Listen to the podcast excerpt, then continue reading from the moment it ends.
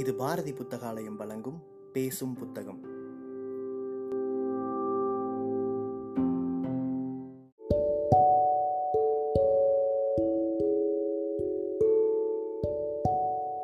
Book day இணையதளத்தின் மூலமாக முன்னெடுக்கப்படும் வாசகர்களுக்கான வாசிப்பு போட்டியில் தேர்வான சிறுகதையை கேட்க இருக்கிறீர்கள்.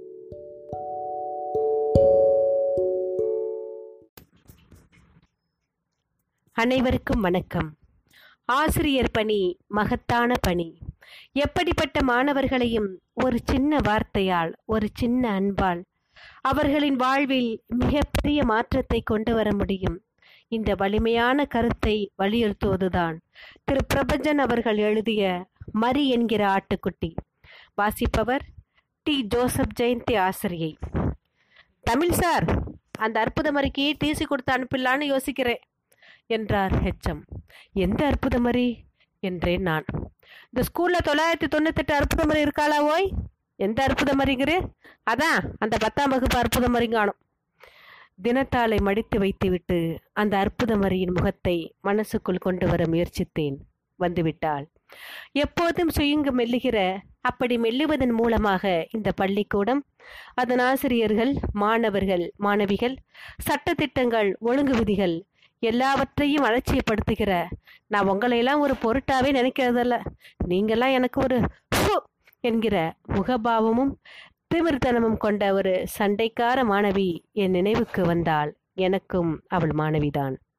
என்னத்துக்கு சார் டிசி என்னத்துக்கா? நீர் என்ன இந்த உலகத்தில் தான் இருக்கிறீரா?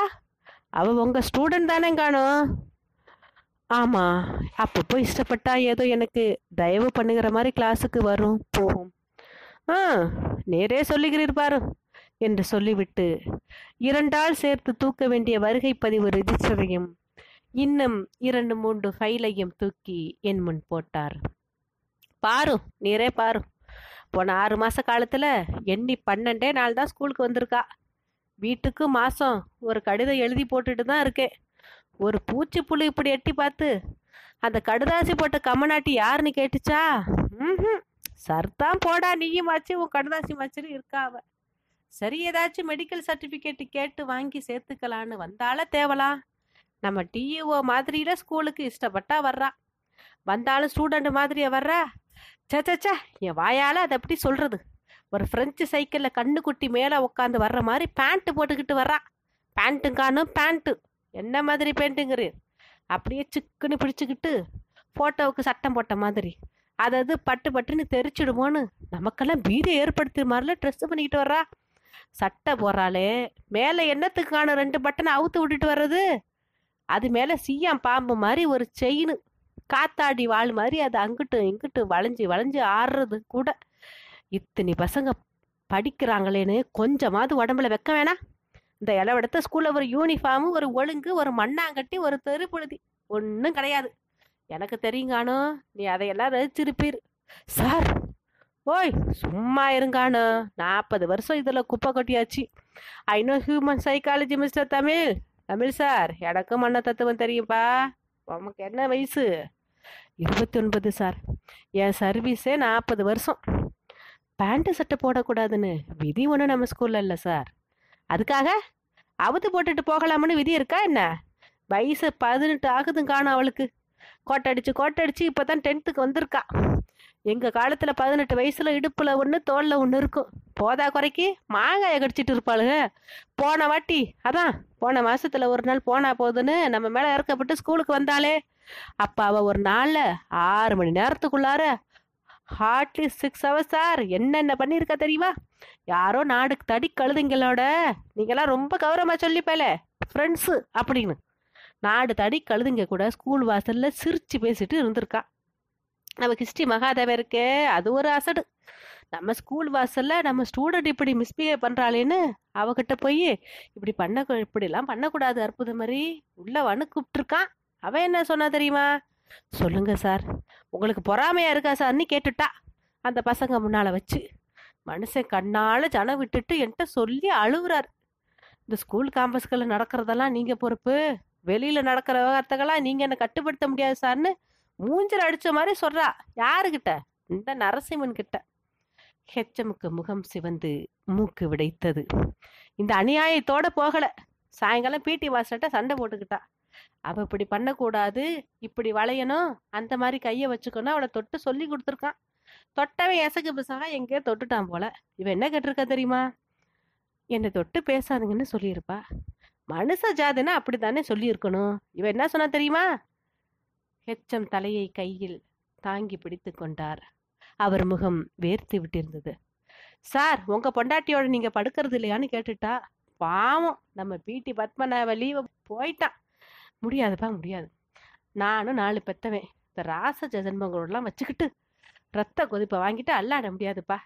அந்த கழுதியை தொலைச்சி தலை முடிக்கிற வேண்டியதான் இப்போ டிசி கொடுத்து விட்டா அப்போ எஸ்எஸ்எல்சி எழுத முடியாமல் போயிடும் சார். அப்போ வாழ்க்கை வீணாக போயிடும். அந்த கழுதைக்கே அதை பற்றி கவலை இல்லை. உமக்கு எதுக்கு? நமக்கு எதுக்கு என்று என்னால் இருந்து விட முடியாது. அது என் சுபாவமும் அல்ல. அத்தோடு அந்த மரி என்கிற ஆட்டுக்குட்டி ஒரு சின்ன பெண். அப்படி என்ன பெரும் பாவங்களை பண்ணிவிட்டாள்? அப்படியே தான் இருக்கட்டுமே. அதற்காக அவளை கல்லெறிந்து கொள்ள நான் என்னை அப்பளைக்கற்ற யோக்கியன். நான் சுமதியிடம் சொன்னேன். ஹெச்ச மாதிரி தான் அவளும் சொன்னாள். உங்களுக்கு எதுக்கு இந்த வம்பெல்லாம்? நீங்க சொல்றத பார்த்தா அது ரொம்ப ராங்கி டைப் மாதிரி தெரியுது. உங்களையும் தூக்கி எறிஞ்சு ஏதாவது பேசிட்டா? என்றாள். அவளை சம்மதிக்க வைத்து அவளையும் அழைத்து கொண்டு மறி வீட்டுக்கு ஒரு நாள் சாயங்காலம் போனேன். என் வீட்டுக்கு ரொம்ப தூரத்தில் இல்லை அவள் வீடு. ரயில் நிலையத்திற்கு எதிரே இருந்த வரிசை வீடுகளில் திண்ணை வைத்து முன்பகுதி ஓடு போட்டு பின்பகுதி ஒட்டிய பழங்காலத்து வீடு அவளுடையது. விளக்கு வைத்த நேரம். திண்ணை புழுதி படிந்து பெருக்கி வாரப்படாமல் கிடந்தது. உள்ளே விலை மதிப்புள்ள நாற்காலிகள் சோபாக்கள் இருந்தன. ஆனாலும் எந்த ஒழுங்குமின்றி கல்யாண வீடு மாதிரி இறைந்து கிடந்தன. மரி! என்று நான் குரல் கொடுத்தேன். மூன்று முறை அழைத்த பிறகுதான். யாரு? என்று குரல் உள்ளிருந்து வந்தது. கலைந்த தலையும் தூங்கி எழுந்த உடை உடைச்சுருக்கங்களோடும் சட்டையும் கைலியுமாக வெளிப்பட்டாள் மரி. என்னை பார்த்ததில் ஒரு ஆச்சரியம். வெளிப்படையாக அவள் முகத்தில் தோன்றியது. என் மனைவியை பார்த்ததில் அவளுக்கு இரட்டை ஆச்சரியம் இருக்க வேண்டும். வாங்க சார். வாங்க உட்காருங்க என்று எங்கள் இருவரையும் பொதுவாக வரவேற்றுவிட்டு நாற்காலிகளை ஒழுங்குபடுத்தினாள். சோபாவில் நானும் சுமதியும் அமர்ந்தோம். எதிரே இருந்த ஒரு நாற்காலியில் அவள் அமரச் சொன்னதும் அமர்ந்தாள். தூக்கத்தை கழிச்சிட்டேனம்மா என்றேன். பரவாயில்ல சார் என்று வெட்கத்தோடு தலையை கவிழ்ந்து கொண்டாள். முகத்தில் விழுந்த முடியை மேலே தள்ளிவிட்டு கொண்டாள். நீங்க எப்படி இங்க? சும்மா தான் பீச்சுக்கு போயிட்டு இருந்தோம். வழியில தானே உங்க வீடு? பார்த்து ரொம்ப நாளாச்சுன்னு நுழைஞ்சிட்டோம். அலையாத விருந்தாளி. உடம்பு சரியில்லையா? தைல வாசனை வருதா சார்? லேசா தலைவலி. ஏதாச்சும் சாப்பிட்றீங்களா சார்? எல்லாம் ஆச்சு. வீட்டில் யாரும் இல்லையா? வீடா சார் இது. வீடுன்னா அப்பா அம்மா இருக்கணும். அப்பா எப்போவோ போயிட்டார். போயிட்டார்னா செத்து போயிடல. எங்களை விட்டுட்டு போயிட்டார். அம்மா என்னை சுத்தமாக விட்டுடல. அப்பப்போ நாங்கள் சந்திக்கிறோம்.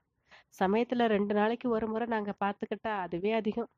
அதனால தான் சார் இது வீடானே எனக்கு ஏதோ லாட்ஜில் தங்குற மாதிரி தோணுது. எனக்கு சங்கடமாக இருந்தது. இரவுகளில் நசுங்கிய அலுமினிய பாத்திரத்தை எடுத்துக்கொண்டு பிச்சைக்கு வருகிற குழந்தையை பார்ப்பது போல் இருந்தது. சாப்பாடுலாம் எப்படிம்மா? பெரும்பாலும் பசி எடுக்கிறப்ப எங்கே தோணுதோ அங்கே சாப்பிடுவேன். ஹோட்டலில் தான். அம்மா வீட்டில் தங்கியிருந்தா ஏதாவது செய்வாங்க. அம்மா சமையலை காட்டில் ஹோட்டலே தேவலை. நல்லா இருக்காதுன்னு சொல்லலை. அம்மான்னு நினச்சி சாப்பிட முடியல. பொண்ணுன்னு அவங்களும் பண்ணலை. சுமதி என்னை முந்திக்கொண்டு கேட்டாள். உன் அம்மா தானே அவங்க? ஆமாங்க. இப்போ வேற ஒருத்தரோட அவங்க இருக்காங்க. அவரை எனக்கு பிடிக்கல என்னையும் அவருக்கு பிடிக்கல. சரி அவங்க வாழ்க்கை அவங்க வாழ்கிறாங்க என் வாழ்க்கையை நான் வாழ்ந்துக்கிட்டு தீர்க்கிறேன் ஒரு இறுக்கமான மௌனம் எங்கள் மேல் கவிழ்ந்தது. நான் சாவி கொடுக்காமல் எப்போதோ நின்று போயிருந்த கடுகாரத்தை பார்த்து கொண்டிருந்தேன். மரி ஸ்கூலுக்கு வந்தா ஒரு மாறுதலா இருக்கும்ல? நான் யாருக்காக சார் படிக்கணும்? உனக்காக? என்றாள். அவள் இதற்கு மேல் எதுவும் பேசக்கூடாது என்று எனக்கு தோன்றியது. பீச்சு போகலாமா ஏன் வரட்டுமா சார்? என்று ஆச்சரியத்துடன் கேட்டாள். வா. இதோ வந்துட்டேன் சார் என்று துள்ளிக்கொண்டு எழுந்தாள். உள்ளே ஓடினாள். நான் சுமதியை பார்த்தேன். பாவங்க என்றாள் சுமதி. யார் தான் பாவம்ல இந்த பொண்ணை விட்டுட்டு எங்கேயோ இருக்கிற அவங்க அம்மா பாவம் இல்லையா? இதோட அப்பா பாவம் இல்லையா? எல்லாருமே ஒரு விதத்துல பாவம்தான் என்றேன் நான். அப்போதுதான் பூத்த ஒரு பூ மாதிரி மலையில் நனைந்த சாலை ஓரத்து மரம் மாதிரி ஓடை கூழாங்கல் மாதிரி வெளிப்பட்டான் மரி. பேண்ட்டு தான் போட்டிருந்தாள் சட்டையை டக் பண்ணியிருந்தாள் அழகாகவே இருந்தது அந்த உடை. உடம்புக்கு சௌரியமானதும் பொருத்தமானதும் தானே உடை. ஸ்மார்ட் என்றேன். தேங்க்யூ சார் என்றாள் பரவசமான சிரிப்பில். நான் நடுவிலும் இரண்டு புறமும் இருவருமாக நாங்கள் நடந்தே கொஞ்ச தூரத்தில் இருந்த கடற்கரையை அடைந்தோம். கடற்கரை சந்தோஷமாக இருந்தது. ஓடி பிடித்து கல் குதிரைகள் மேல் உட்கார்ந்து விளையாடும் குழந்தைகள் குழந்தைகள் விளையாட்டை பார்த்து ரசிக்கும் பெற்றோர்கள். உலகத்துக்கு ஜீவன் சேர்க்கும் யுவர்களும் யுவதிகளும் கடல் அலைகள் கடல் மணலில் சுகமாக வருபட்டன. குழந்தைகள் வாழ்வில் புதிய வர்ணங்களை சேர்த்து பலூன்கள் பறந்தன. ஸ்டூல் போட்டு பட்டாணி சுண்டல் விற்கும் ஐயரிடம் வாங்கி சாப்பிட்டோம். கார வடை வாங்கி கொடுங்க சார் என்றாள் மரி. கொடுத்தேன் தின்றான் மத்தியானம் சாப்பிடல சார். சோம்பேறித்தனமா இருந்துச்சு தூங்கிட்டேன். ராத்திரி எங்களோடு தான் நீ சாப்பிட்ற என்றாள் சுமதி. இருக்கட்டுக்கா என்ன இருக்கட்டும் நீ வர்ற. வரும்போது சுமதியின் விரல்களில் தன் விரல்களை கோர்த்து கொண்டு சற்று பின்தங்கி மறி பேசி கொண்டு வந்தாள். நான் சற்று முன் நடந்தேன். சாம்பாரும் கத்தரிக்காய் கறியும் தான். மத்தியானம் வரித்த நெத்திலி கருவாடு இருந்தது. தூள் கா தூள். இந்த சாம்பார் நெத்திலி கருவாடு பயங்கரமான காம்பினேஷன்கா என்றாள் மரி மரி இப்போதெல்லாம் காலையும் மாலையும் தவறாமல் எங்கள் வீட்டுக்கு வந்து போய் கொண்டிருந்தாள். காலை இட்லி எங்கள் வீட்டில்தான் வருஷம் முன்னூத்தி அறுபத்தைந்து நாட்களும் எங்கள் வீட்டில் இட்லி அல்லது தோசை தான். ஆட்டுக்கல்லை ஒழித்து வைத்து விட்டால் சுமதிக்கு ஹார்ட் அட்டாக்கே வந்துவிடும் மரி என்பேன். மரி விழுந்து புரண்டு சிரிப்பாள். சாயங்காலங்களில் எங்கள் வீட்டில் தான் அவள் வாழ்க்கை கழிந்தது. பேண்ட் போட்ட அந்த பெண் சிரமப்பட்டு சம்மணம் போட்டு உட்கார்ந்து சுமதிக்கு வெங்காயம் நறுக்கி தருவதை பார்க்க வேடிக்கையாக இருக்கும். ஏமா சைக்கிள்ல ஊற சுத்துற பொண்ணு நீ? இங்க இவளுக்கு வெங்காயம் நறுக்கி தரியா என்றேன். இதான் சார் தெரியலிங்கா இருக்கு. கண்ணுல நீர் சொரக்க சொரக்க வெங்காயம் நறுக்கிறது பயங்கரமான எக்ஸ்பீரியன்ஸ் என்றாள் ஐயோ இந்த பயங்கரமே. சார் ஒன்று சொல்லட்டுமா? ரெண்டு மூணு சொல்லு. சீரியஸாக கேட்குறேன் சார். நான் இங்கே வந்து போகிறதுல உங்களுக்கு தொந்தரவு இல்லையே சார். சத்தியமாக கிடையாது. கொஞ்ச நேரம் அமைதியாக இருந்துவிட்டு அவள் சொன்னாள். ஏன் சார்? கெட்டு போனவனு எல்லாரும் சொல்ற என்ன? எதுக்கு உங்க வீட்டில் சேர்த்து சோறும் போடுறீங்க? சிரிப்பு தான் வந்தது. பைத்தியமே. உலகத்துல யார் தான் கெட்டு போனவங்க? யாராலையும் கெட முடியாது. தெரியுமா? மனசுக்குள்ள நீ கெட்டு போனவன் நினைக்கிறியாக்கும்?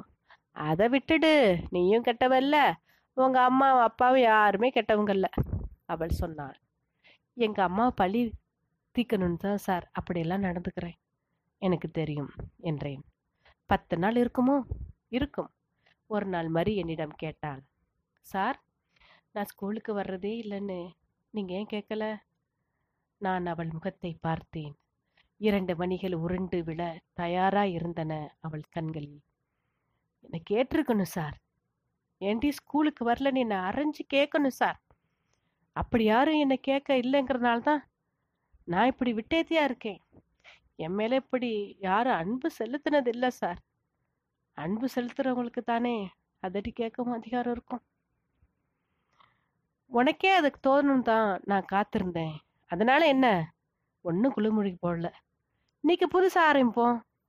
இன்னைக்கு தான் டென்த்து கிளாஸில் நீ சேர்ந்தேன்னு வச்சுக்கோ நாளையிலேருந்து நம்ம ஸ்கூலுக்கு போகிறோம் என்றேன்.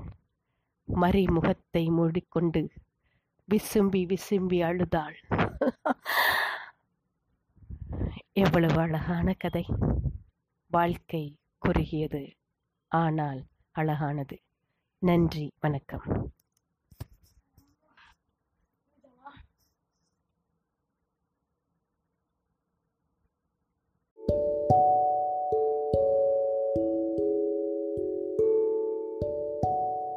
சிறுகதையை கேட்ட வாசகர்கள் தங்களுடைய கருத்துக்களை மறக்காமல் அனுப்பி வைங்க.